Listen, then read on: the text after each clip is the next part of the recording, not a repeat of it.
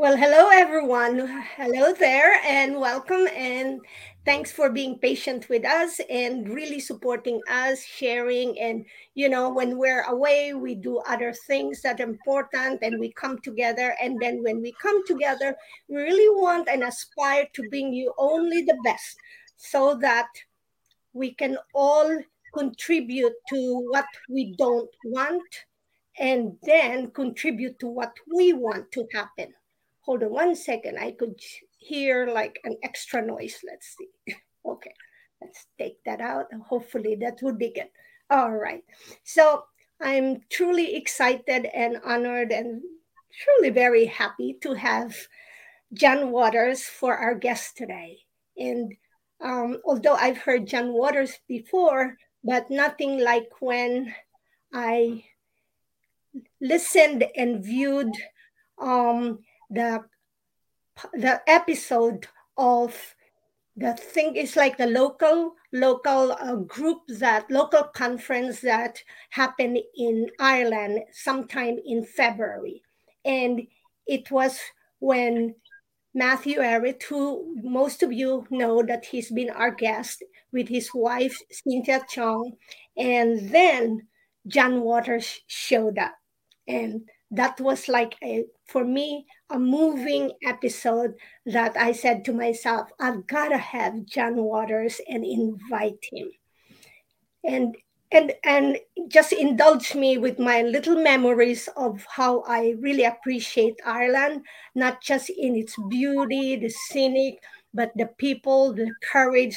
Because when I first visited Ireland, I got excited when I saw, like on the it, it's in Northern Ireland, not in the Ireland Dublin area, but there's this uh, wall that has the painting of Frederick Douglass, if my memory is correct. And of course, when I started listening more and hearing more the story of the pandemic, of the pandemic when it comes to famine, which is not really the uh, just like a, a forced famine to the Irish people, and I resonated to that because I come from the Philippines and I am also aware of how my country and my people got what became victims or in the midst of all these empires okay?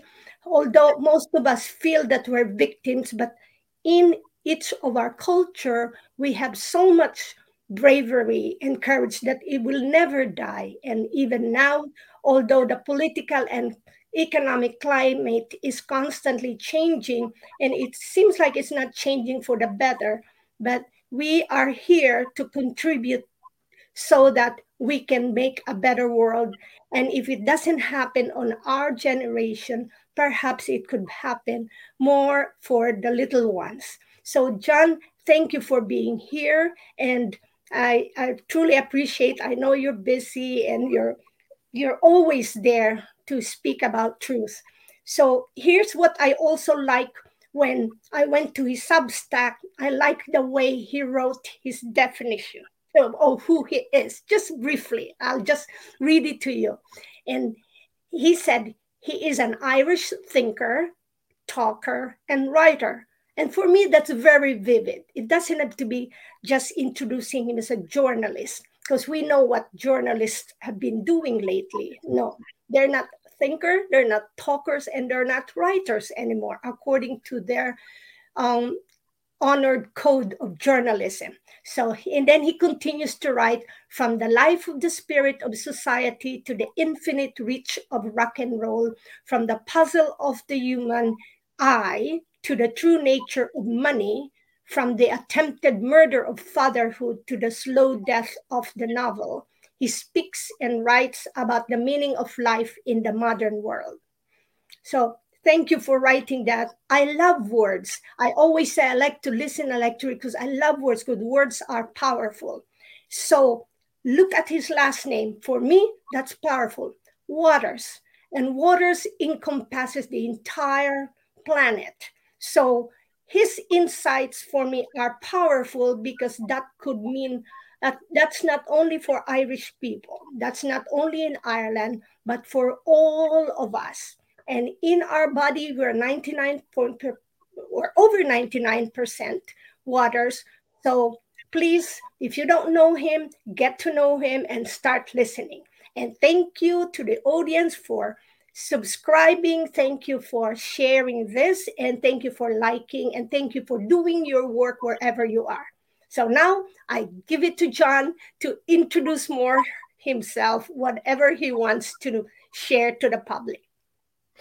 Oh, thank you very much, Grace. Uh, uh, you, you, said some very pertinent things. You know, it's very. It was a really good introduction because I always dislike being introduced because people introduce me from Wikipedia, my Wikipedia entry, which is uh, I, I I have never read it, but I believe it is pretty terrible uh, because people sometimes read it out in my presence, and it is uh, profoundly embarrassing. But uh, I, I, I think uh, I knew a politician once who had to employ three poli- three people full time to rewrite his uh, Wikipedia entry every day as it was being re- rewritten by his enemies. So I can't afford to do that. But thank you. Uh, I think uh, thank you in particular for the way you handled the concept of journalism, because of course I was a journalist for 35 years, and and in a certain sense, you know, I could still own up to the idea of being a journalist in its pure form. But of course, you're quite right. I mean, the, the, the forum has become so corrupted, incredibly corrupted. Uh, in in the past, well, I don't know how many years exactly, but certainly in the last 40 months, three years and, and three months, say, or four months. Uh, it's it's quite unbelievable uh, the extent to which that corruption has occurred, because what it has been is a, a, really an inversion of the function of journalism from seeking to tell the truth at all times to simply telling lies at all times. And, and uh, together with that, then there's a secondary function, which is to attack and demonize anybody who insists on telling the truth. Uh, uh, and that's the function now of journalism. They have essentially flipped their business model and decided that, okay, we can't any longer make money from telling the truth but we can make money. There's lots of people who have very wealthy interests that will pay us to tell lies. And that's what we're going to do. And the extraordinary thing is that the members of my former profession have continued as if nothing had happened.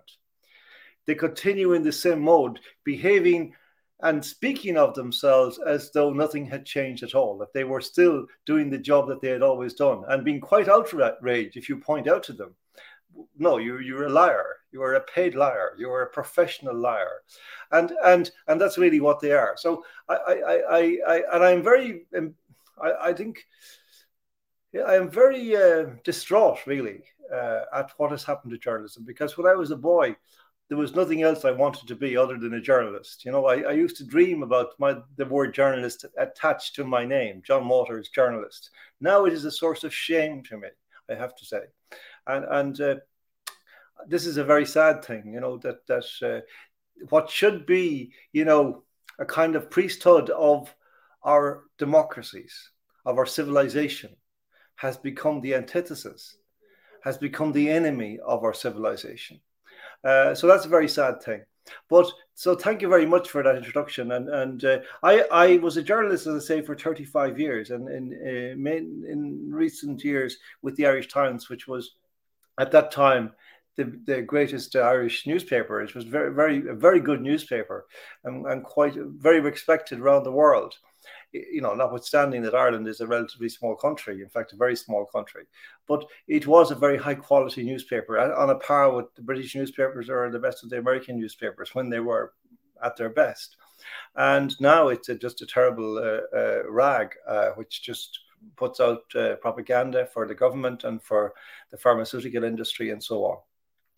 So uh, uh, I uh, started in, in as a music journalist, a rock and roll. I was into music and uh, in in a big way as a young man, and uh, I started right out of that about that, and and I still write occasionally about that because uh, to me it's very interesting, and in a way it's it's very interesting that in this these present times it is has become visibly a, a two-edged sword that we can see now clearly that there was a part that this music and it played in the in the lead up in the culture in a very uh, uh, dam- damaging way to the moment we have arrived at and yet it has still about it in some instances that sense of liberation that sense of um, freedom and and and and the spirit, the spirit of man. You know that the music that derived from, you know, from so many different um, elements, including you know obviously the the the blues and the the, the, the plantations of, of, you know in which uh, the slaves chained to one another the chain gangs would holler to one another along the line and create these lines these songs. And that that was the origin of the of the blues. But there was also uh, in rock and roll other elements including irish music which traveled the world. As you said grace you know our people were displaced by famine, what is called famine, but which is actually genocide. Let's be honest. And and uh, uh, so it's a, it's always been very important to me to uh, find uh, to speak about this music in its intensity. You know, not just as some kind of uh, uh, adornment on our you know entertainment or what you might call a diversionary thing. That it was something of the spirit of the people uh, when it was good. And some of the great artists in this form have been among, I think, the greatest artists uh, in the world. You know, in fact, for at the moment, we have the greatest. I think one of the greatest artists in the world in any discipline is Van Morrison, the the great singer from Belfast and and songwriter. Uh, you know, he he has been for fifty years like one of the premier uh, artists in this in this uh, genre, and and uh, he really interestingly, he immediately in 2020, almost uniquely at that moment, came out against the lockdowns also. And this is very telling and a source of great pride to me that that he, a true artist, recognized this moment. And but uh, just as I suppose, uh, I suppose important to stress is that almost nobody else did at that time and that's really a dismal uh, confession to have to make that in so far in many ways the music had become purely diversionary purely entertainment and uh, you know irrelevant really. So that's kind of a brief sketch of me and my, where i fit in and and uh, in my country. My country is in a, a dreadful state now uh, it is really not a country anymore to be honest it's a corporation or they're trying to make it into a corporation and turn and change its branding, you know, take turn it into some kind of multicultural island, you know, that, you know, uh, belongs to everybody except, of course, the indigenous population. They have no rights to speak at all now.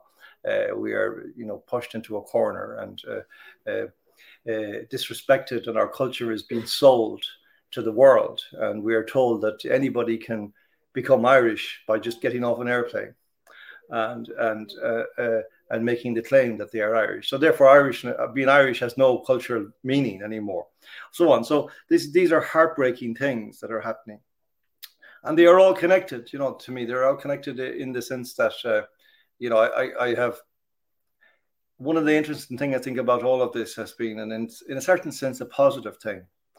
Um, I would have said that maybe ten years ago, even five years ago, uh, my life had really kind of become somewhat directionless. I mean, professionally, that I, I, kind of journalism was running out of steam. It was losing its attraction. It was losing its its integrity, and I, I was beginning to regret ever having become a journalist. And then this thing happened, and in in in uh, spring of 2020, and in, almost immediately I recognized it as almost the purpose of everything.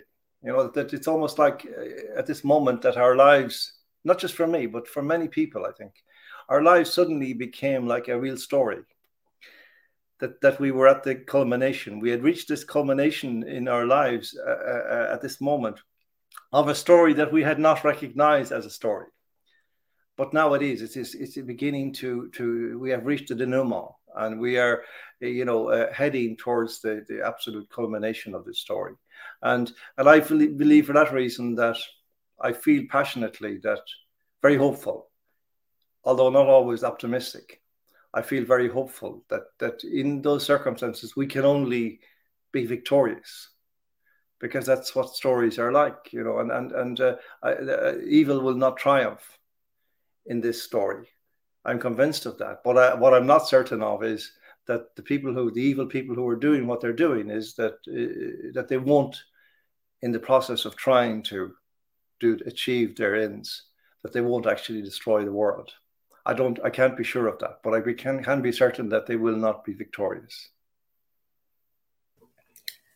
I, I can say for myself that sometimes that's how I also feel. I, I always have that um, empowering um, urge that I, I shouldn't stop anything that I'm doing that I know will help, although I can feel the vastness.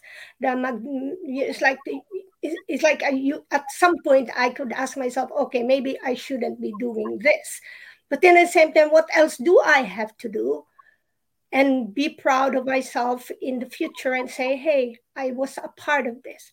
It's in. Um, I like when you made a mention about music because that could be a whole episode also on knowing what happened with the music industry. At one point, Jan, I was following this um, music journalist, and I can resonate to him, him in his writings when he, when he was sharing all his experience. But then when 2020 came, he bought the whole narrative. That was it. That was the end of my following him. So I said, okay, I'll put you on pause because he just bought the entire narrative. He seemed to have forgotten that in his little writings in journalism, there was already that. Uh, manipulation fabrications for all some of these musicians especially those who are under privilege or doesn't have as much influence. So that was like crazy like that. And and then you bought that um yeah yeah journalists will say okay if they don't make money. So let me then continue by um, with your recent article and you had a video and interview that says money for bad sake. And you started with your article by saying an epidemic of fake money is just about the worst thing that can happen to a society because it embraces the possibility of just about every other bad thing you can imagine. And then uh, and then you concluded so i'm just i just got your the beginning and your conclusion. And i just want you to just have the the the creativity and the power and how you want to share more to us and to our audience and in your conclusion you said that the money perverted desire and evil are truly linked with each other so, and you know, everyone is really quite worried about what's happening financially. So, do you want to share more your insights with that? What what does really bad sake mean when you wrote it? Uh, well, uh, it's it's a kind of a pun on the, line "money for God's sake." I think it was a band called 10cc had a song, a line, uh, "money for God's sake." You know, so it's this is money for bad sake. It, it, it it's the inversion of the purpose of money, really is what's happening. And I think this is actually central to everything that has been happening for the last few years. Um, because you see, we, we don't really think about money. We haven't think, thought about very much about money. I mean, uh, culturally, um, as, a, as, a, as communities, as a civilization, we, we, just assume that money is what it always was and that it, it moves through our event, to our to the channels of our society and our economy in a certain way, and that that it, it, simply is a neutral phenomenon, as it were, that it responds to to human desire and human effort, and and and uh, it provides measure and reward, and all as it always did. But of course, what has happened to our money system is that it has become it's a long story, but essentially, in the kind of money systems that we have now in the West, they are just they're disconnected from the original meaning of money, which was to make a direct connection between the uh, process of production, the work, and the produce, and to measure that. So gold became the, the measure of everything. Gold was the ideal money for various reasons. One was that it was uh, enduring. It had it didn't lose weight. It, it it maintained a steady correlation between itself and and the the, the activities and, and goods that it represented, and uh, but in eh, about 70 years ago, uh, when money was disconnected from the gold standard, we had you know, a totally different kind of money, which was thereafter created as debt. That money was shifted to being generated when somebody borrowed money. And this was simply created on a screen by a banker. And the, as a debt, and that debt became the asset of the bank until it was it was repaid. And when it was repaid, the money was just simply wiped away. Um, and this has had a huge effect on our culture without us being aware of it. Because, of course, when you introduced in the concept of interest into this, you are immediately creating more debt than there can possibly be money ever to repay it. So, what has happened is that the, the, the debts of our societies have ballooned. And if you look at the correlation now on any graph of the United States or Europe or any other of the any economy, essentially, pretty much in the world, you see the lines of productivity are uh, uh are moving a, a, little bit higher than than than you know horizontal there. It's, but but the the the debt uh, spike is, is hitting it's vertical virtually. So it, it has deviated from any relationship between what we do, what we make, what we produce, what we you know what we are worth uh, uh, or what we are our value to ourselves or to our to our countries is, is being completely distorted. And and what the only thing you can conclude about this you know in this context is that we are borrowing money from not from our not from our, ourselves or each other not even from our children not even perhaps from our children's children but from our children's children's children that's how we that's how you know so when we drive a car this is really it's an appalling thought. If we buy a new car, this car really belongs to our children's children's children because they will have to pay for it. And, and, and this is this is a this is fundamentally at the back of what's happened. I mean, there are other elements. There's an elite who obviously are related to this because of their their obsession with wealth and their desire to own everything and to control everything in this, you know, because money and power are intimately linked. Uh, but the timing of this has been entirely to do with the, the, collapse of our systems, which have become overblown with debt and are no longer capable of continuing. And, and of course, they plan now to replace all that with a central bank digital currency, a global currency, which will essentially imprison all of us in in in. Uh, in calipers, uh, in digital calipers, where we will be unable to walk, to to to to move beyond a certain place. We will not be unable to spend what we think is our money because they will decide if and when we can spend it, uh, or you know if we will even have it. And so so that's what I mean about money. But there's another factor as well, which is that in this death phase of the old systems there's been an extraordinary phenomenon that nobody anticipated, I don't think, which is that it's almost like if, if, an individual were to be given, you know, a year to live and they had quite a bit of money, perhaps. And so they decided, well, look, I'm going to be dead in a year's time, so I'm spend all my money. We're essentially, they are essentially making what is called money and spreading it all over the place and they are buying people, they're corrupting people, they're corrupting institutions, they're imposing destructive policies on their own countries with this money. You know, for example, for many years in Ireland, like for 10 years since the collapse of 2008 and uh, the, the, the, the period thereafter, at least a dozen years perhaps, there has been a huge housing crisis in Ireland where many, many tens of thousands of Irish people cannot get houses and they have been living in uh, you know, bed sits or hotel rooms uh, subsidized by the state and so on with families and children and so on. And, and, the government says there's nothing we can do about this. But now they are importing hundreds uh, of thousands of migrants from Africa and everywhere. And there is a no end of money there's no limit to the amount of money they can have they, to, to buy houses to build houses you know to for the, for these people. And still they are refusing to build any or to provide any houses for the indigenous population. This is this the remarkable thing. So there you have a clear illustration of the distinction between what you might call real money or real, uh, an approximately real money, because it wouldn't even be real money anyway, because it hasn't been, as I said, for 70 years. But there's some kind of ethic there that says, well, no, money is a scarce commodity.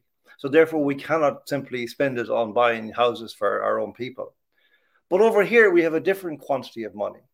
And this is a money that is not money. It's like a toy town, town version of money but except that its consequences in the real world, in some contexts, are real in the sense that a debt accrues from it, and that debt will be handed on to our children's children's children. But meanwhile, there's no shortage, and you know, so if you, no matter what you say, that any obstacle that might present itself for the policies they want to implement, no matter how destructive they are, whether they're LGBT pride parades or mass migration, hundreds of people being imposed on a tiny village uh, who have with no resources. Suddenly, the resources are made available for the migrants, but not for the people. And so, so this is what I mean about money for bad sake. It's not, it's not, it's not money in any meaningful neutral sense. It is money as really an instrument of war, a war against the indigenous peoples of, of the nations, particularly of the West, because the West is, is, of course, what they really need to conquer most of all, because that's where, you know, I suppose you could say the civilization that has defined the eras that the last century emanated from the from from from the West, and for that reason they want to simply subdue the, the West and to create a world that they can control completely, absolutely, uh, in the future. So that's that's that's really, I think, a sketch of. It's a much more complicated and and and and very interesting uh, uh area because really, as I say, it's uh, you know I had no idea ten years ago. You know, I, I kind of thought of money in a lazy way, but but uh, money is not what we think it is. Not money is not what it seems to be. Uh, and it can be used for to cause great harm. And so we see in this the the the the, the suddenly in a new light perhaps the the meaning of that phrase you know money is the root of all evil because in this you can absolutely see because i think you know in in the pandemic so-called pandemic you know it, people were being paid in the uk people were being paid 80% of their income to stay at home and do nothing right now this is really interesting 80% so now we have a situation in the United Kingdom where they have two things which shouldn't come together. One is uh, uh, huge unemployment and a scarcity of workers.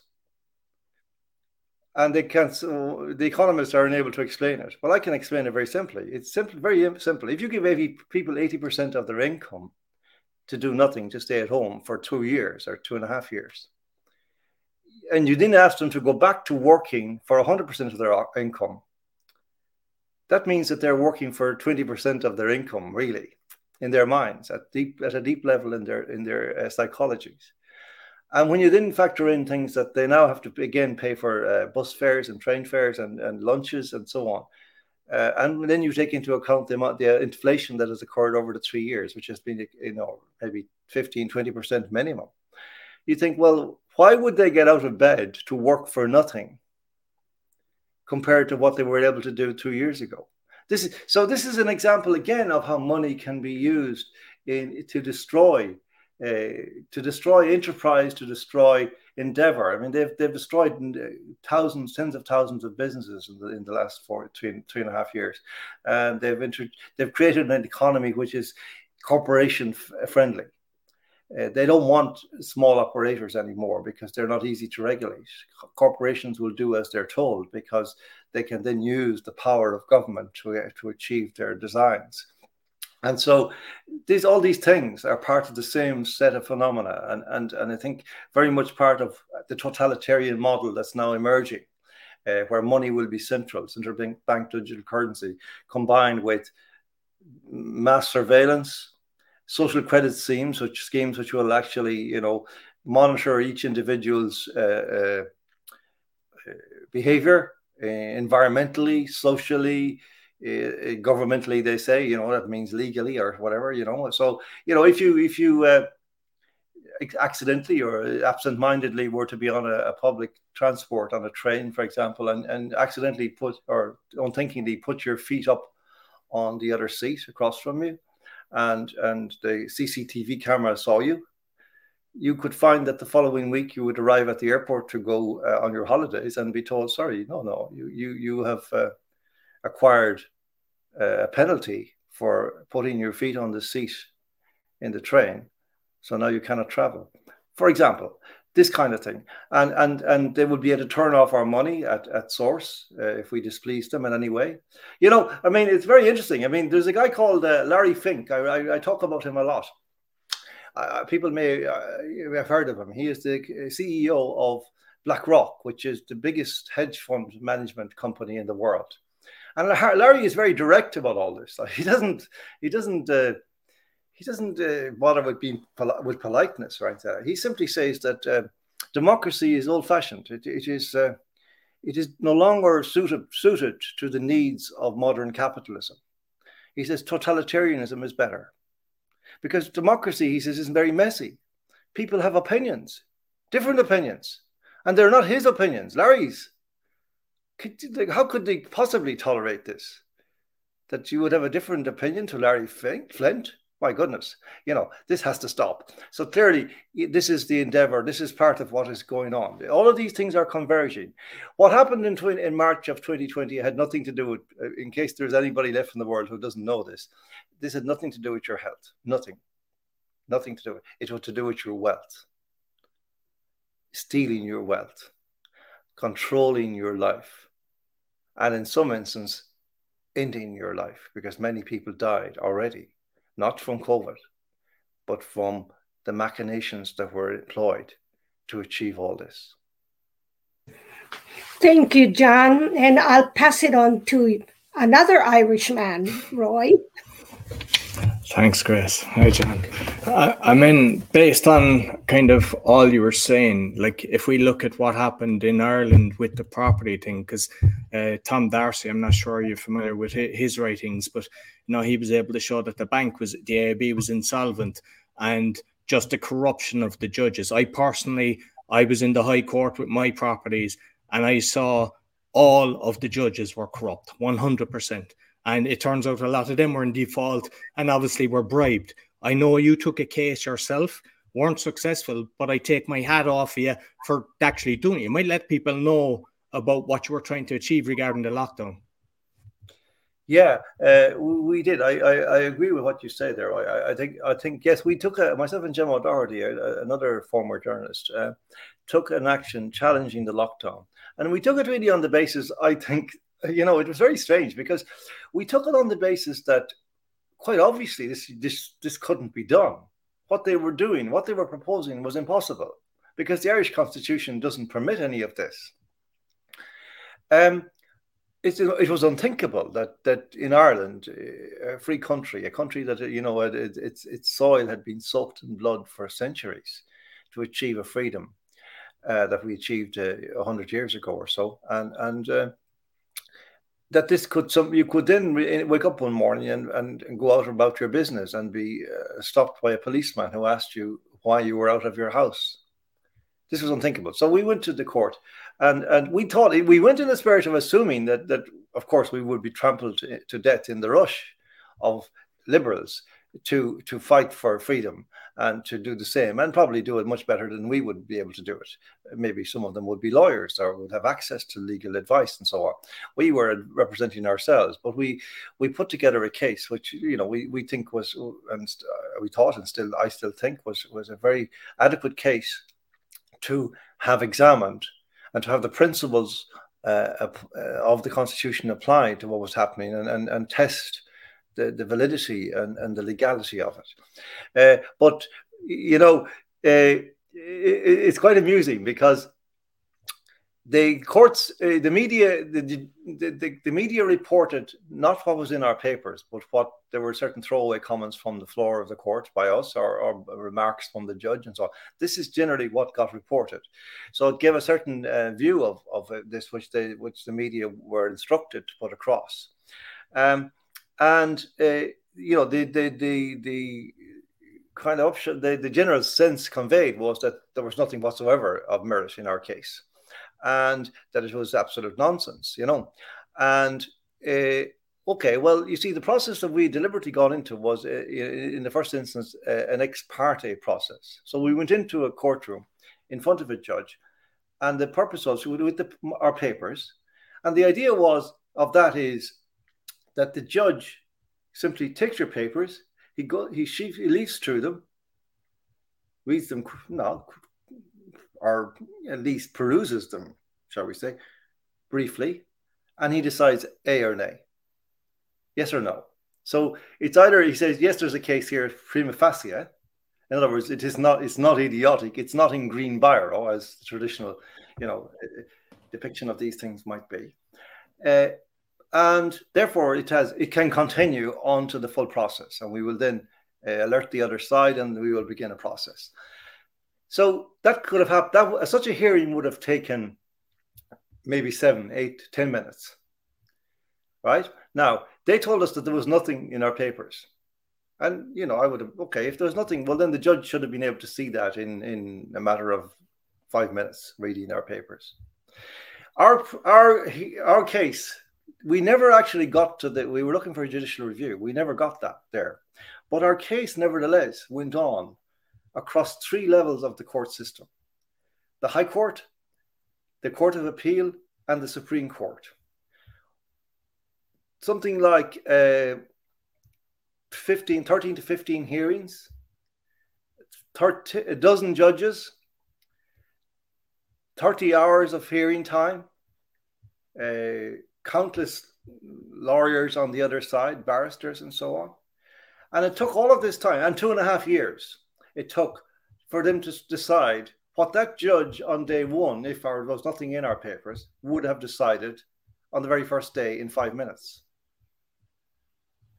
So that, that's what you say there is exactly right. I mean, the system is completely bought and paid for we we we kind of instinctively and intuitively knew this from the very beginning. To be honest, you know, let's be frank about it. Uh, we, uh, you know, part of what we were trying to do was simply do it, and do it in in a visible way, to dramatize what would happen, to to to to say, look, but you see, the problem is that that that we live in a culture now that is so completely corrupted that in a certain sense, that was a foolish errand because the, the, the intermediary of the media, the, the journalists, so twist everything that the public don't get to understand what actually is happening.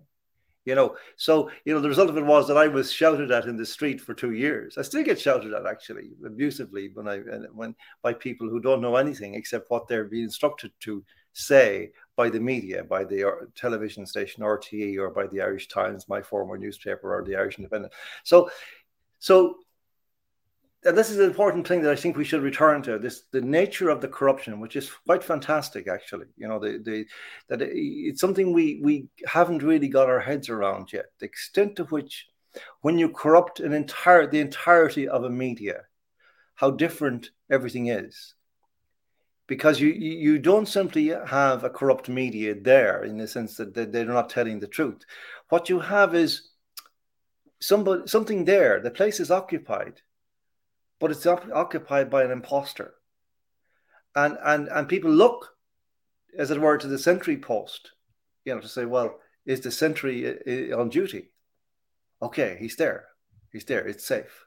I can sleep now But this the, the sentry is an imposter this is the worst possible scenario so that's really so yes right the the the, the corrupt the, the system really you know there was a famous case in in in in Britain, uh, in, as you you'll know, the Birmingham Six case in the 1980s, uh, where the Birmingham Six men were wrongly convicted for the, a bombing in Birmingham, and they spent many years in jail.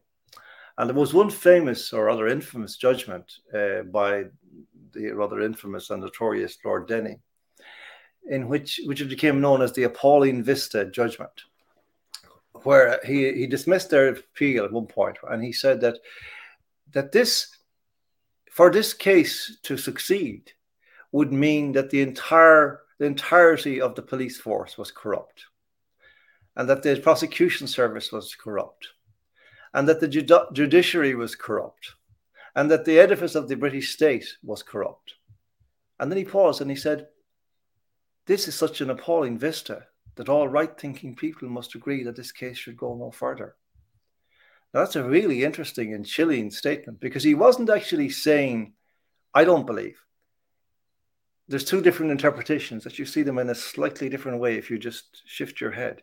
One is the idea that, well, you know, the idea of suggesting that all these these edifices are corrupt is is rather implausible, and that is the the the the, burden you need to discharge in order to to release these men to find them not guilty. Therefore, you know, they can't not they can't not be guilty. They must be guilty because this couldn't possibly have happened. That, that's one interpretation. But I don't think that's what he meant. What he meant was that I don't really care if the police is corrupt or the prosecution service is corrupt or if the judiciary is corrupt or if the entire state is corrupt. It doesn't matter. It matters a great deal less than the consequences of releasing these men, which is that we bring the state into disfavor, into dis- we, we discredit the state in public. And it doesn't matter, therefore, whether it's true or not. The, the, the, the price that these men are paying is a price well worth paying from the viewpoint of society. An injustice like this is worth, is better, far better than the alternative. That's what he meant. And this is really, that's what I, so in this case, I choose to talk about this in our case about the appalling vista. That the idea that we would expose the Irish state and the corruption of the, the COVID scam and the lies they were telling, the, the way they orchestrated the parliamentary process in order to pass these uh, illegal, unlawful laws, and so on. If we had succeeded, it was impossible, of course, for the very same reason that Lord Denning articulated that nobody it didn't matter what what what we said. It didn't matter what happened. It didn't matter how many people died as a result of the lockdown or or failed to get treatment or anything or committed suicide or lost their businesses. No no no none of that mattered the only thing that mattered was the state be vindicated at any cost. And that's essentially what courts are there for. That's their job. It's not to, to, to enforce justice or to, to provide justice or, or, or to supervise over a, ju- a justice system. They're there as goalkeepers for the state. And you mentioned about the master court, you know, the master judge to see would it go to the jury to, to go to trial. I mean, when I was in court in the high court there was a, I know 100 150 people that he as you said he's just picking up a file. Half the time he doesn't know what's going on and making a decision whether it goes to court or not. And people's homes and lives. And i saw people like saying their husband had died committed to oh, i'm sorry about that. Ruled in favor of the the bank plus interest plus plan and that went on. And then he, even in the court case it was the same thing. It was such a strange situation because normally you have you know, both sides represented. But this is you're in a room with barristers, the top of the, you know, the solicitors, like I don't know, some of them charging ten thousand, fighting lay litigants because they hadn't a penny to their name. Then we got yeah. the bailout. The bailout was supposed to be kind of protecting everybody, so they got all the money.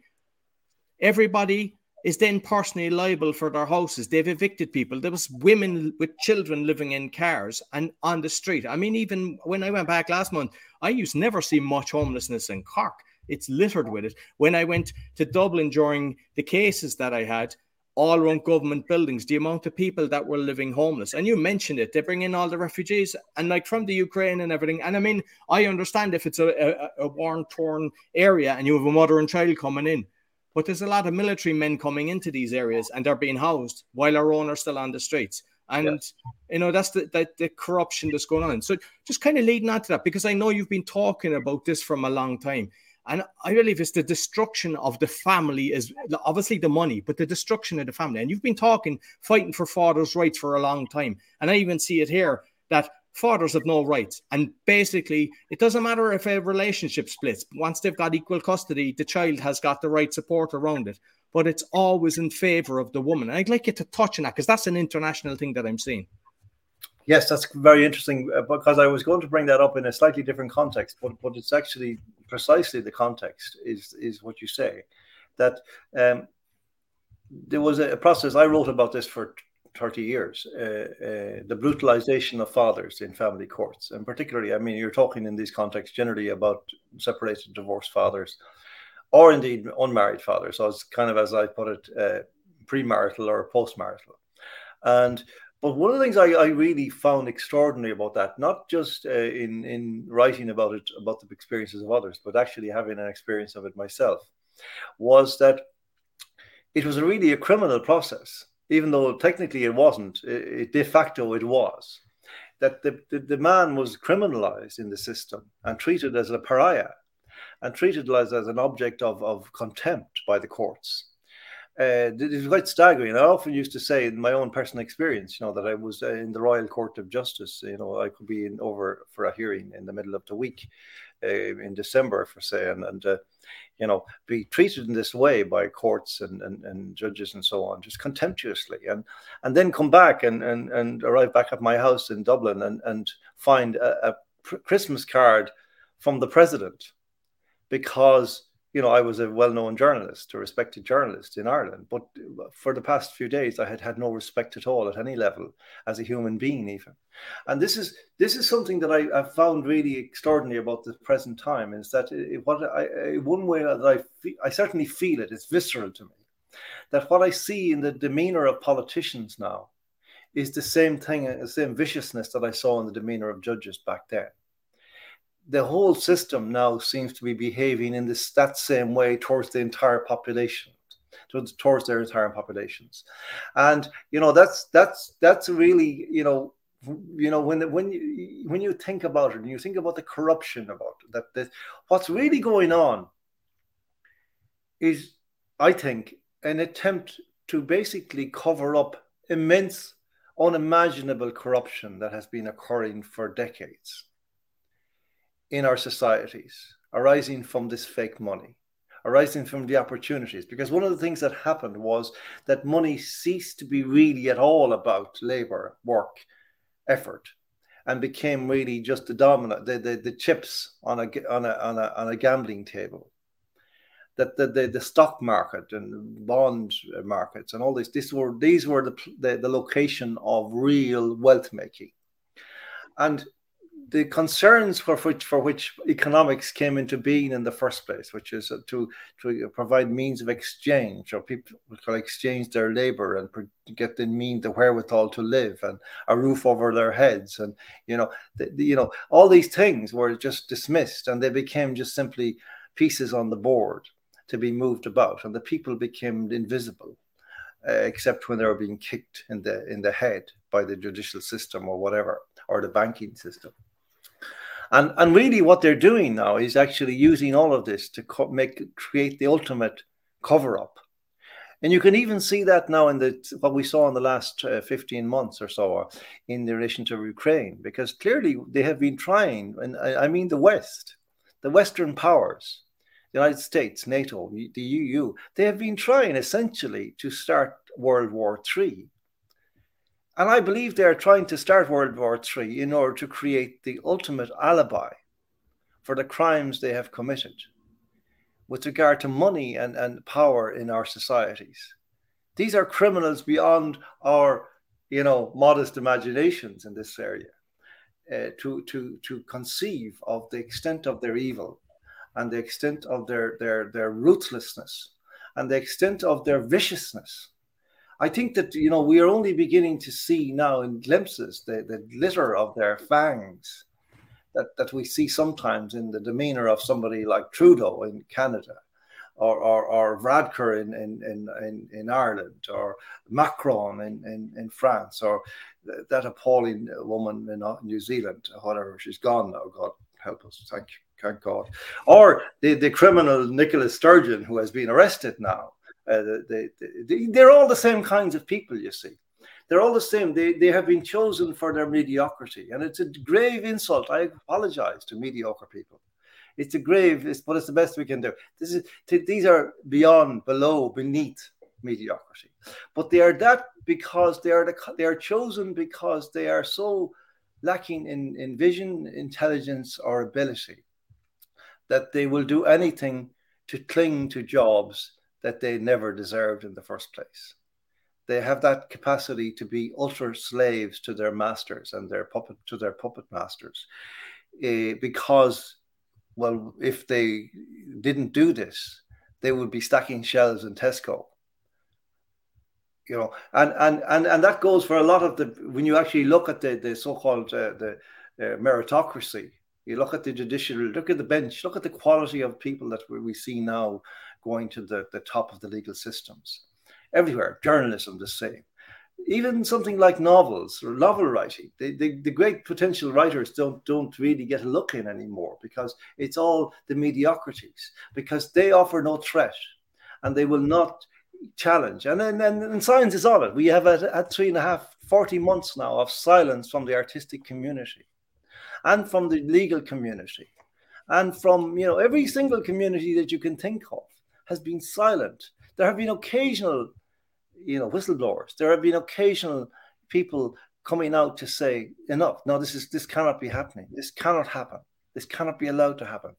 But there are so few and so far between that uh, you you can see the the, the the the way that the society was uh, was nurtured in this way into a, a, a, demeanor of mediocrity, precisely so that this could this coup could be executed uh, efficiently.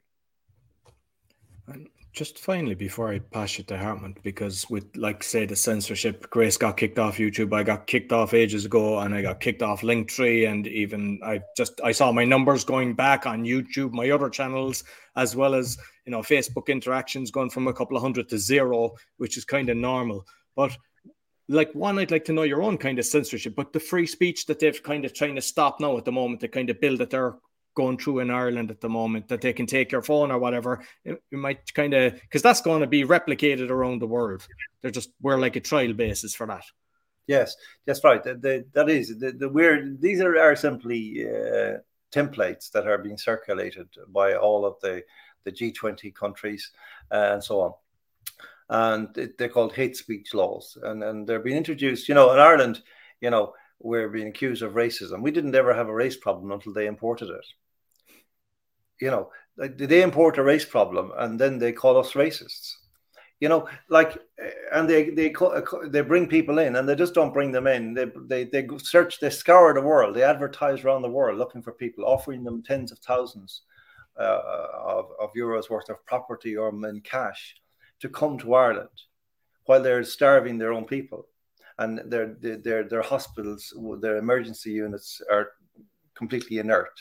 I was in one myself uh, a couple of weeks ago and for five hours, and nobody in the waiting room got attended to. Nobody. This is at night time.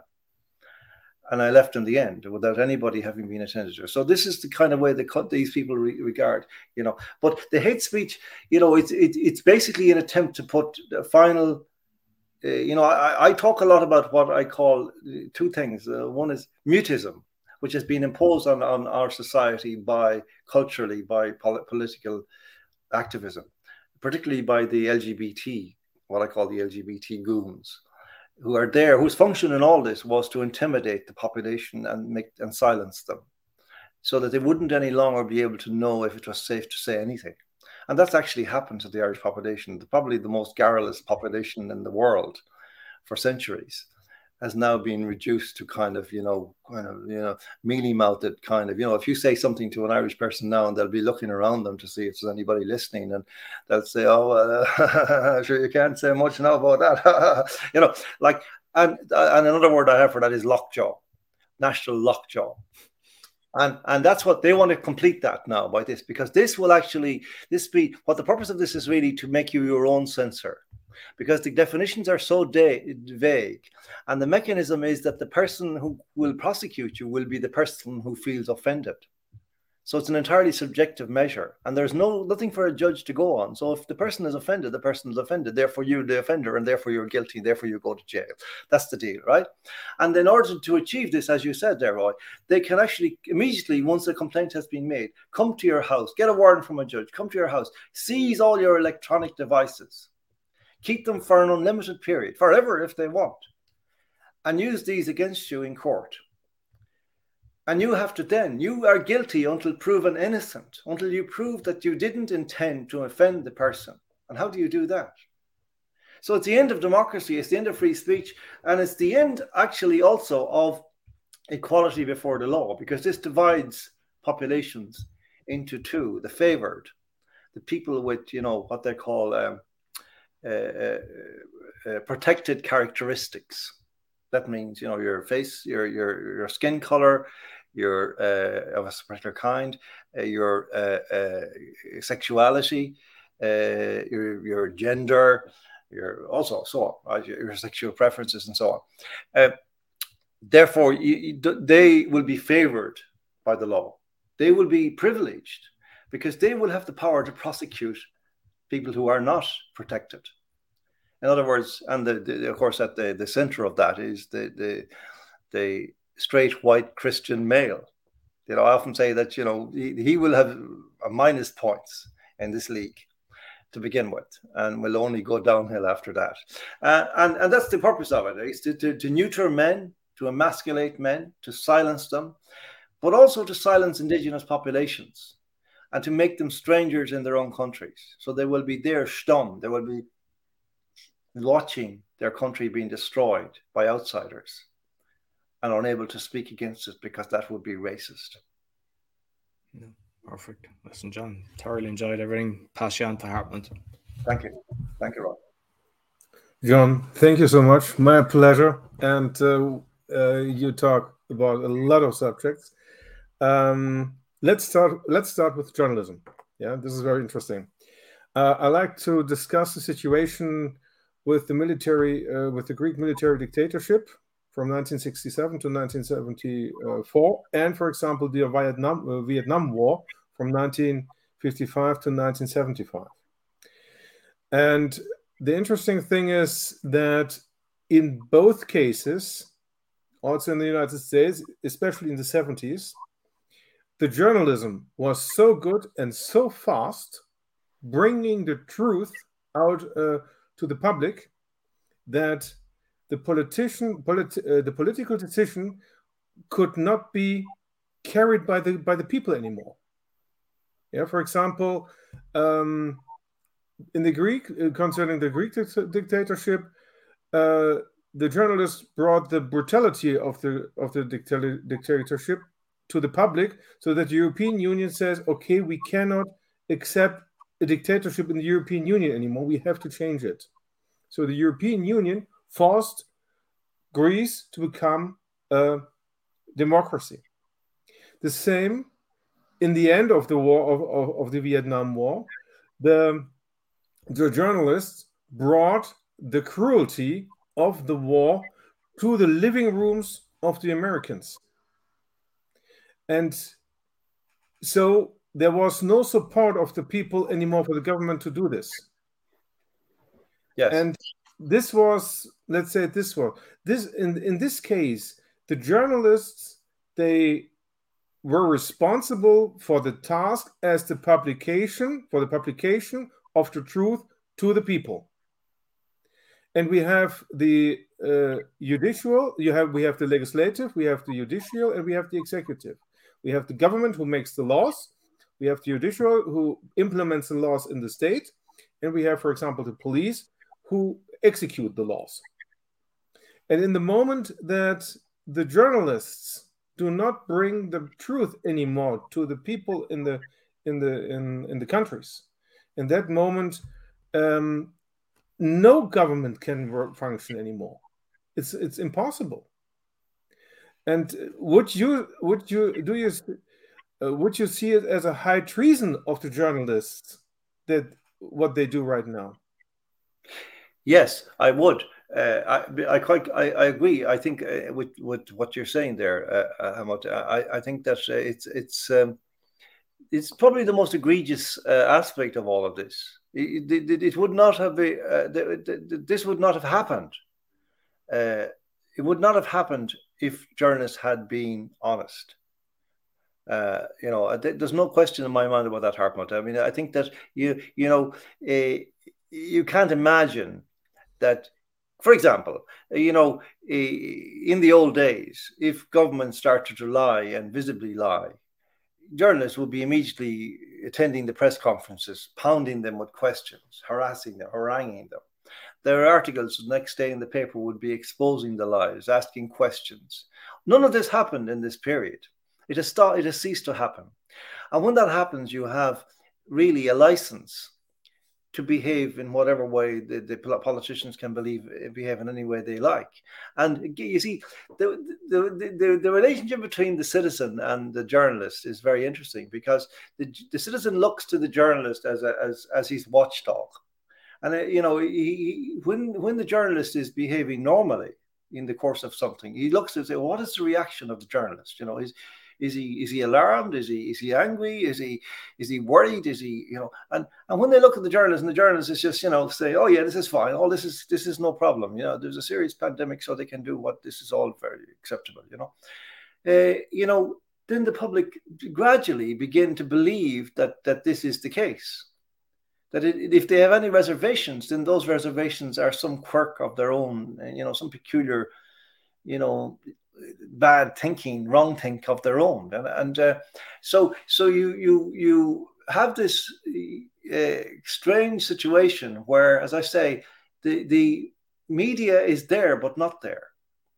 It's a, occupying the place, so nobody else can move into it and say, "No, we're the." In fact, there is a media, you know, right, right here you know, you, what we do.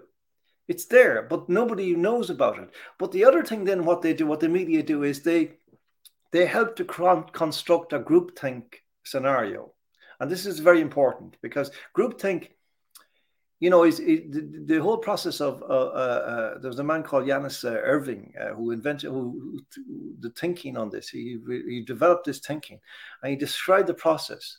And the most important thing about a group, you can create a, foment a particular mentality in a group, quite a large group, maybe even a nation, through mass formation and so on, mass hypnosis. But the most important thing is at a certain stage that you create an out group. You create a group that is opposed to the in group, which disputes what they say. And then you demonize those people. And this serves to galvanize the in group so they are so driven by loathing and, and hatred of the people who are criticizing them or questioning what they're doing. And they are simply trying to save lives for God's sake, you know. And these awful people outside are claiming that they are telling lies and so on. Uh, you know, this did, and this this process was enact was created. And in a certain sense, we in the resistance became that outgroup, you see because and then because that we, we were anti-vaxxers we were covid deniers you know we were far right extremists and so on it's amazing you know that uh, i was uh, uh, in a journalist in Ireland for 35 years, and nobody thought my middle name was Adolf, you know. Uh, and then suddenly I became a far right extremist, you know, like just because I disagreed with what this government and the, this, the doc, so-called doctors and scientists were doing. Um, but there's another aspect there, Hartmut, of, of, of, what you're saying, which is interesting because it just talked, you know, the period you talked about there in those wars and in, the 70s and so on. I think I, I, I, wrote an article recently based on a, on a, a thesis written by a, a, German philosopher called Michael Esfeld. And his whole theory was really interesting because he was talking about that what we consider our, our constitutional republics and our liberal democracy, and, you know, our Western values, all these things that we keep being hearing about. He says a, what he's essentially saying is that these were fictions of the Cold War, that that uh, you know those things were necessary in order to provide points of contradistinction with Soviet totalitarianism. So we bigged ourselves up, as it were, you know, as we are the free West. We are the people who can do all these things. You have freedom of speech. You have... But as soon as the, the Berlin Wall came down, he says, this started to dissolve because there was no longer any necessity to differentiate ourselves from the Soviet bloc. And gradually, the liberal democracy started to change and this has been going on for a long time. And in fact you can see it in, in the, the you could see it in the way that the liberal the individual liberals in, in, in let us say and people like i mean artists and so on. I mean there was a very interesting moment there short maybe a year before or less maybe about a year anyway before uh, uh, the French philosopher Bernard Henri Levy uh, headed up a group of art, what he called uh, European artists and intellectuals or writers and intellectuals. And they were decrying the danger of populism to democracy. Populism was the great danger to, to, to our democratic values and so on. And all these writers signed this petition and, and they were all interviewed and it was a big deal. And, and I wrote about it at the time saying, these guys don't believe in democracy at all. It's all nonsense. And sure enough, a year later, not a single word was heard of them. In fact, Bernard Henri Levy wrote a, had a had a, a little book ready to go when the pandemic started, warning us about the dangers of this terrible virus and so on and so on and so on. Philosoph- in a philosophical way, of course. Uh, and similarly, the reader, right, there's one particular writer in Ireland, Mr. Colm Tóibín, a novelist, like who was who's one of the signed he he signed this petition, and the last I saw of him, he was being interviewed on on YouTube, and he was talking about how he went around the subway in New York during the pandemic, you know, rounding upon on people who weren't wearing masks, and and and you know, intimidating them and so on. This is liberalism now. And so this is some uh, Professor Esfeld, this German, has really, I think, put his finger on something that we yet have to get the bottom of. I'm not saying he doesn't really explore it in its depth, uh, but he's basically saying that the, the, the, fault lines of this were already beginning to appear, was started to appear after the fall of the Berlin Wall. So in a certain sense, the you know the cracks in the wall became the cracks in our liberal democracies and and uh, I think that's a very interesting uh, concept, and I think it's one that we we need to think about more because certainly it explains the way that you know that strange way that uh, almost on one morning in in in March or April 2020 uh, we woke up and every single liberal in the world was on side with the COVID, and only the conservatives, the right wingers, or whatever we're supposed to be called. I don't even like these terms. Were actually doing the kinds of things and saying the kinds of things that liberals used to do and say in response to tyranny. So this is really interesting. Uh, interesting is also, for example, um, as you mentioned, 19, 1989. Uh, for example, because since the 80s, we have, for example, environmental protection as a subject. And uh, here in Germany, we have a constitutional protection ministry and this constitutional protection ministry has nothing to do with real constitution. It is only let's say it is run by someone of the of, of a party and he can implement the ideology of his party in this institutional uh, constitutional protection system. It's very dangerous in my opinion. Hmm. and um, an ex-president of this um, institution said that um, that in the 1960s already, the Communist Party, the KGB, discussed how they can implement dictatorships in the West, and the and the idea was anti-racism and environmental protection. Yes, and the well, climate change is the top of it. The, the, he said the one who Im, who invented the climate change is the king of all because this is uh, this is really uh, this is the idea so that everyone can um, can every this is the idea where everyone can be cut off his freedom rights for the greater good exactly right. The common good. You see, that's a very interesting thing. The way that that concept has been perverted as well in this this whole period. But another factor there is a cultural shift in our a shift in our cultures away, and in journalism as well, uh, away from the idea of the the the the the, the kind of general intellectual dog's body, if you like, that you might say. You know, the, the idea that the, the person, the, the philosopher, uh, or indeed the journalist as, as a mediator between voices. You know, that when I started in journalism, I mean, one of your our primary jobs was to go out, you know, when a, a, complex subject would come, you know, which you know perhaps I wouldn't be qualified to to understand or to, but then I would be told, well, you have to go and interview such and such a scientist or such and such a doctor and find out what is his position, and then you would have to study the, the what he had written and the subject and get a broad grasp of, of the facts and, the, the concepts in it, and then go and try to find a way of explaining in ordinary language what the, what the, this expert was saying.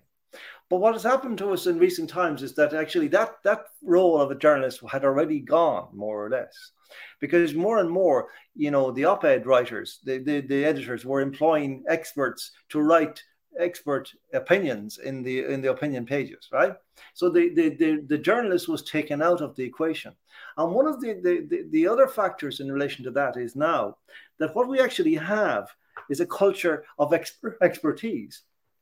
But it's an array of experts about different things, about tiny little slivers of expertise in a particular discipline. and they are whether it's immunology or you know epidemiology or whatever it would be, and this person's word in this area is absolute, unquestionable, unless you have an, an equivalent qualification that you can then challenge this person. But that's not commonplace because there is a kind of a, a committee of expertise in which the, the, each expert agrees not to, uh, you know, uh, uh, dog doesn't bite dog, as they say. But what, so what you actually have then is a dialogue of the deaf Uh, because between these expertise, because each one speaks about a particular aspect of, of, of, of reality of which the others are not experts. And so each one is, speaks uninterrupted, unquestioned. And the ordinary person is required simply to listen, has no right to challenge, has no right to use his or her common sense or life experience to say, well, that sounds like nonsense to me. Well, they say, well, you're not an immunologist. Where did you go to? Where did you get your degree? That's the end of it. And this is a really perverted form of culture because it essentially it denies the, the capacity of the human being. For example, in the context of health, if you think about it, I'm 68 years of age. I am an expert in only one thing, but I am an expert in that. It is in the functioning of this body for 68 years. I have studied it for six for most of those years maybe not for the first four or five. But from then on, I was watching very carefully. So I understand what happens in my body. But that has no value in this discussion. And so we have a culture which is doomed to imprison us in the expertise of other people and in the logics which can then be turned into laws in order to compel us to do things that are against our interests and which we know in our hearts and our souls are wrong and wrong for us, but we are powerless to question them. And that this almost became an example of that. Not entirely, it did to, to a high degree in, in, in, relation to the the uh, uh, injection business that was happening there, you know. Uh, but uh, uh, this this was a, has become a lethal situation precisely out of that because nobody could question this other than people who were already paid for who are already bought and paid for, and they were not going to question it. So, you know, there's so many aspects of our situation that we uh, have yet to begin to drill into and, and to really consider, you know, that all of these uh, phenomena are connected. And, you know, and you know, again, the media thing. I mean, it's a really interesting thing. You know that uh, another factor of the media aspect of this is that you know there are no consequences any longer for power because uh, the journalists are, are silent. So the, the powerful can say what they like and nobody will question it. Only when the powerless speak are they questioned. People who I would like to ask one question before I pass to Grace, or want to make one comment. The interesting thing is, in the 70s, as I said, there, there was an ethic around uh, concerning the journalists, and there were a lot of, uh, let's say, many reports what went wrong for example in the chemical industry everything was was shown. Everything was made public in the 70s and the interesting thing is also amnesty international works very good worked very good. And they described the situation in uh, the torture. They made a torture report 1974 in the torture report they explained everything. Psychological torture and what it is and and that it it has the intention to break the will of the victim. Yes. And and the interesting thing is that the the measurements what we uh, experienced in the pandemic or pandemic were the same measures which were used in China and North Korea in order to establish a society in the communist state. And it was the, the most problem is that the people who who lose their own will, who got uh, uh, whose will is broken, they will become the follower of the torturers, and they will start to torture the other people. So this is the reason why we can see that these crazy things all around the globe, especially also concerning fact checkers and for example in germany we, the green party starts now to to make comments on fact on on negative things or alternative things so has become such exponentially because they broke the will of the people already, and now they think, okay, now let's do it completely 100%. Yes, yes, I agree. I, like you see, one of the things that's actually obviously happened in this in this period, in the last period since say the begin the end of the Cold War, is that the, the, the nature of power in the West has changed utterly, and it has become more uh, like um, almost like an executive uh, um, uh, professional uh, class of uh, manager who have insinuated themselves into powerful supranational organizations who are not elected, who don't need to grub around in, in, in the voting uh, booths and so on, trying to get uh, approval from the electorate. And you know that this, these people are really uh, very sinister because they represent money. Again, going back, they represent moneyed interests. You know, I mean, you can corrupt everything with money, you know, and this is what this is the terrible thing that uh, there's, you know, you think of most people have need for money, and therefore most people are susceptible, you know, unless they are people of a profoundly strong character to be bought off and, and, and silenced or whatever by that by, by money in these situations. So uh, you know th- this is a, a, thing that we have reached in, in our democracies that we never anticipated would would, poss- would could possibly happen. You know we we thought we were in a certain sense, if I may say so, inoculated against such tendencies because we were aware you know, through all of the people like Solzhenitsyn had written about this and warned us, you know, that the West had this propensity, this susceptibility to become tyrannical.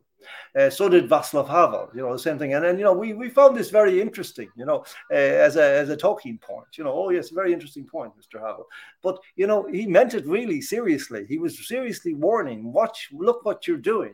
And, and we assumed, you see, and I think our power, our leaders assumed that you could, in a sense, have little bits of tyranny, you know, let him play with this kind of slightly more kind of bulgy and, and, and, and macho style of politics and not damage the fundamental fabric of your uh, society or, or, or institutions. But of course, you can't do that. And then, of course, they're playing with fire because they are now unleashing demons in our societies, which cannot be, you know, put back in the bottle.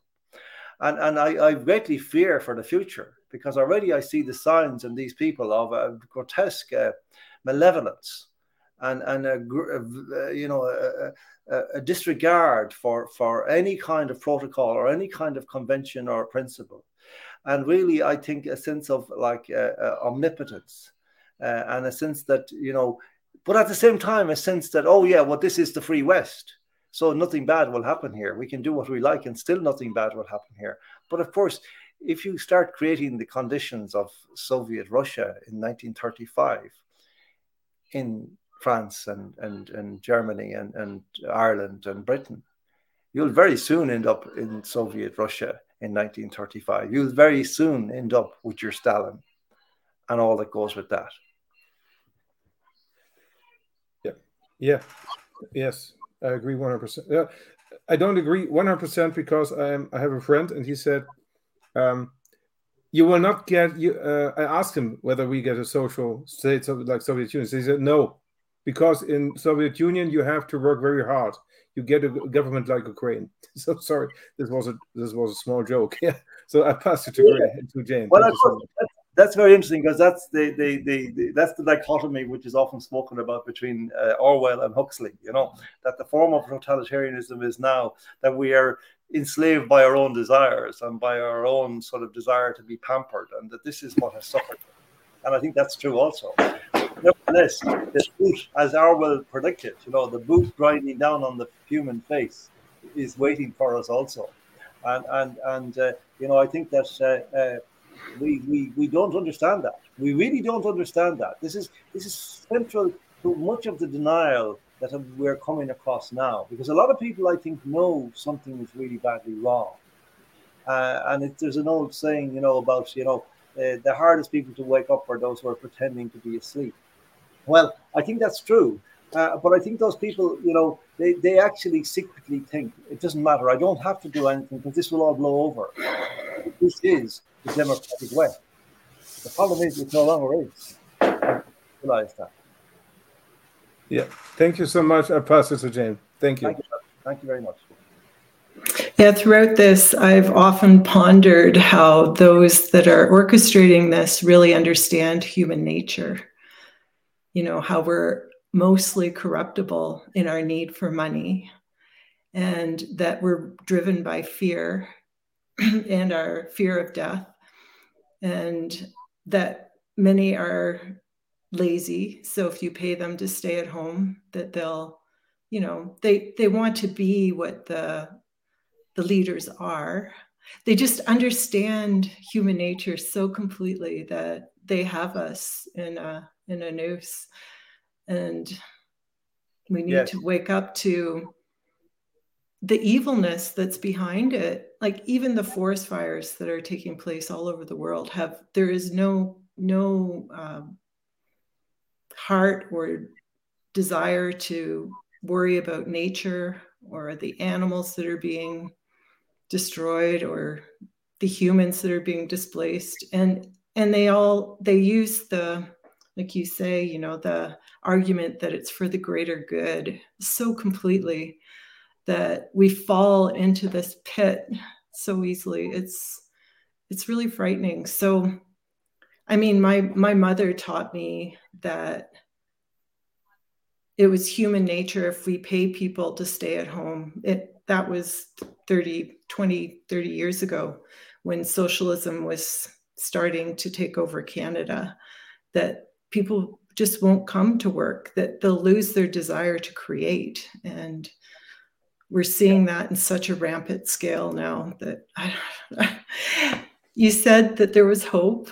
I, I think you know that they they wouldn't succeed in all of this. Could you give us maybe your thoughts on that? And well, uh, yes, I, I, completely agree about that. that you know, they, there is a you know you kind of have to take your hat off in a certain sense to to the evil that is behind all this and to the machinations and the cunning of it because it shows a profound understanding of the way anticipation of the way that human beings act and will behave in situations that haven't really occurred before in, in our societies you know that the way that you know for example people are prepared to believe something even though they, they know the contrary. And this is a really interesting phenomenon like whereby you know newspapers can actually and this happened many times I've, uh, in my observation where you know they would the newspapers would tell lies and lies and lies and then they would uh, there would be a correction uh, in, in, a very low voice sotto voce you know and and, and about the, these lies.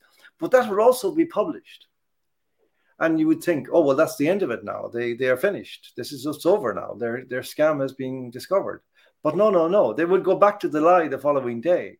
And it's like that they already had constructed the capacity to understand that if you don't have an ethical press, then people develop a kind of amnesia because they're not sure that they heard something. You know, it's like because something needs to be repeated all the time. There's a rule in journalism. You know, uh, there is a very interesting three part three part rule of, in journalism, which is really interesting.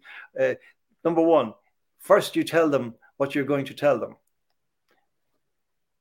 Then you tell them. Then you tell them what you've told them. And this is about emphasis, repetition and that this is such an essential part of the way we apprehend what is happening in the world you know? That we don't quite you think did i hear that? Maybe because you were half paying attention. You said did i hear something on the car radio uh, when i was trying to avoid uh, running over a cow? You know uh, something like that. So you know this is this is so it's really ingenious what they have done and i'm not praising them. I'm simply acknowledging that as as you know that to give literally the devil his due. Uh, but the hope I think is it comes from to me is that in the world, this world wouldn't be here if evil could prevail. Ultimately, we wouldn't be here speaking. We are our presence here is a witness to the existence of God. You know that that we have we have been given life. We have uh, had our lives. We have lived lives, uh, joyful lives. You know, lives of whatever pain and so on and so on that, that one expects. But nevertheless, life, you know, and life, life enhancing existences that that we, you know, remember and, and celebrate. And that's really, I think, what we need to remember that, you know, good prevails. It's not that good, can prevail, good, good will prevail. The question, though, is will we do what is necessary? And this is the really mysterious part uh, from my point of view and in my experience, because you know, very often people feel, well, you know, there's so little we can do. You know, what can we do? We can, you know, have a, a podcast, have a, an interview, have a, write an article, you know, have a protest, carry a placard, you know. But really, maybe maybe only five people will see my placard, you know. And so, what's the point in that? And I, I really long time ago began to realize that uh, it's not about numbers. It's about the gesture of doing, the the the the the, act of doing, of resistance. Um, that in a strange way, it isn't that we have to catch to to to to reach millions of people. We can reach one person and that one person may then afterwards go and reach millions of people or do something else or reach two more people who eventually will, uh, result in a million people hearing hearing something that they need to hear uh, and and that that in a, in a in a what i would call a, a spiritual context i think it translates as you know that we simply do what we have what we feel is the right thing today like that, it's as simple as that. And this may be one little thing. And this applies to your personal life and your own personal problems or to the world's problems. You know, is there one thing you need to do today to progress whatever difficulty you're having in order to resolve a situation? To write an email, to make a phone call, something that you find unpleasant, or, you know, do it and then live the rest of your day with a happy heart. That's that's the spiritual way. And this is really related to, I think, the great thesis of uh, this is uh, I mentioned him before, Václav Havel, the, the great uh, Czech philosopher who became the president of Czechoslovakia and, and, subsequently the Czech Republic when the when the country split up. Uh, very very brilliant man and uh, self-educated man. You know, he, he wasn't educated in the system like he, he wasn't uh, an academic. Uh, he was a playwright and a philosopher, and he, he was really uh, extraordinary. But he had this wonderful concept of the power of the powerless, which he, he talked about is really uh, to refuse, to simply refuse in the most polite and quiet way. Say, no, thank you. I won't do it. Thank you. You know, uh, like the example he gave was uh, the the greengrocer in Prague. You know, who had a sign in the Soviet era, and he's among the vegetables in his window, which said "Workers of the world unite." Now he Havel says, of course, the greengrocer doesn't believe in this sentiment at all. He has this sign there simply to for a quiet life, right? To before, so the authorities don't bother him. And, and Havel simply suggests that the thing to do for the greengrocer to do is to simply take the sign away, to remove the sign from the window. And that, that's what we all have to do, to remove our signs from our windows that, that acquiesce in the tyranny that seeks to destroy our lives and the lives of our children and our children's children. That we say, no, thank you. Not today. Thank you. And I think that that is the power of the powerless. And that's all we have to do. We don't have to move mountains. The mountains will move themselves, or God will move the mountains when we when when our actions of refusal reach a certain critical mass. Uh, this has always been my experience, and that in, in in my life I found that when I am in a difficult situation, you know, maybe a court situation or something like that, which I tend to be in a lot of a lot of the time, and it's very stressful and very you know frightening in many ways. Uh, but I, I simply hand it over I say, okay, well, I can't handle this. I can only do what I have to do. I can fill out, I can write up the papers, I can turn up. That's about it. I can't take responsibility for the outcome. I can't change the outcome. I can't really influence other than and and and and but what I have found is that you know when I do that by turning up by having the finding in myself the courage to do what needs to be done what is necessary and showing up that is enough. I can be completely useless in court. I can make a complete mess of everything in front of the judges. They can laugh at me. And still, the victory will be tremendous. I don't mean that I will literally have a victory, I may lose. But the outcome of the entire thing will change. Everything is changed. Within the entrails of the process, something miraculous happens. And I believe that that's why I am hopeful. That if we keep trying, if we keep doing what we are driven to do to protect our children most of all. I think most of us. That's to, and, and to protect their, their their homelands and and to make sure that we when we leave this when we shuffle off this mortal coil that we leave behind a secure place for them to rest their heads i think then we will win we cannot lose in those circumstances beautifully said john Thank so you. much to absorb there and if we just each become uncorruptible in our own hearts then we will change yes what's happening. Yeah. Yes, I agree. I agree completely. That's right. Yes, and and that's the way to do that is action. Really, action. I think, of course, and prayer, but action. Action is prayer is a different kind of prayer. You know, that in sense, you know, I, would almost say that if given an alternative between praying and taking action, I would take the action and say the prayers later. Right, because so many sit by and yes. think that you know we'll leave it we'll, to Jesus. You know. Yes no, he doesn't work like that in my experience. he doesn't like to be left in, uh, carrying the baby, you know. right? Yeah. The warrior needs to come out. Yes. Thank you so much. Uh, I'm going to pass you to Grace. You may have some questions. Oh, John, do you would you like to please invite our audience on and where they can support you and other other more things that you wanted to share? But our audience grateful they, for what you have spent and shared this time and also for what you've been doing. But please continue. Thank you very much uh, uh, grace. Uh, thank you for this opportunity which has been tremendous really i think it's been a very interesting exchange and we have touched on very important things um, it's it's not it's not always that you find that you know magic um, to to touch things in just the right way. And I felt we we somehow managed that today. Uh, I, I, you can follow me on on my Substack page. It's uh, John Waters Unchained. Or johnwaters.substack.com is the, the actual email address or the yeah the email address or the, the link and uh, um, that's really all that that that I, I do at the moment. Uh, I write occasionally for an Irish newspaper, which is uh, the Irish Light, which is a, a, a, a, a resistance newspaper. Yeah, it comes out once a month or so.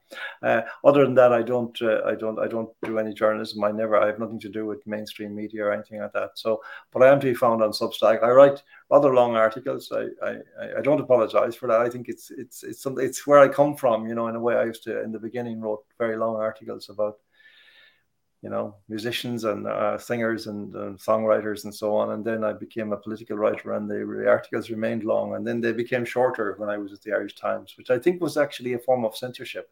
Uh, but now I am free again. That's what I mean. I am unchained. So unfortunately, for some people, they don't like long articles and they object. But you know, I think it's it's important that also. I think something you said at the very beginning, Grace. You know that that we are I, I, picked up something that you said, which suggested, which reminded me of this. I don't know your exact words, but it was the idea that we are, in a sense, speaking to the future. I think there's something like that came across to me, and I think that's very much how I feel that that that we are here in this place, in this beleaguered place, fighting in this corner, and we are sending out messages not for help in the present, but to the future, to warn people of what can happen. And hopefully we will have resolved it and, and we will be able to live to tell the tale. But nevertheless, that we leave down these mm. paper trail that they can follow to ensure that nothing like this is ever allowed to happen again in, in, in, in our countries in our civilizations and and uh, that's that's kind of what drives me more than anything you know I, it's you know I do obviously want to connect with people now and that's part of it but more than that I want to connect with those as I keep talking about my children's children's children uh, because they will be baffled I think that we were able to li- have freedom have the greatest uh, civilized freedom of civilization that ever existed in the world and give it away in a matter of months. How did that happen? And how do we make sure that it doesn't ever happen again? Thank you, John. And you said it beautifully. That's why, and in those ways of saying and chosen words, that's what we live for. Yeah. And just as you said, we just show up, we just have to let go of what the outcome may be, but we do what we need to do right now. it's, it's so simple, really. You know, when you ask yourself, what can I do? Well, what do I need to do today? Don't don't think I need to save the world. That, that's too big. Don't don't do that. You know, I need to go to the post office and, and buy a stamp to send a letter to the prime minister. But today, just the stamp will be enough. Hmm. And then I can go to the park and sit in the sun and with an easy conscience. You know, I don't need to rush about that either. You know, so what I mean is that, you know, we live our lives, and in the course of this, we we we we express our refusal, and that that is everything. Yes, yes, yes. And you did say in one of your uh, po- articles or podcasts, you said, yeah, you do your best for the during the daytime and then live the rest and live your best life. yes, other. yes, that's the that's the formula. Yes. So thank you to everyone, and thank you to Jane, Hartmut, Roy, and of course John. Thank you so much. We will be honored to have you again in the future. Trust me, we if we can have you all the time, sure, but we'll give you a little break and we'll reach. I'll reach out again, and thank please so to all the audience and thank share this. Thank you very much, everybody. It was so nice. I, I, really enjoyed talking to you all, and and. Uh, uh, I'm so happy to have uh, been here and be able to do this with you. Thank you. Thank you too. It was a pleasure. Thank you.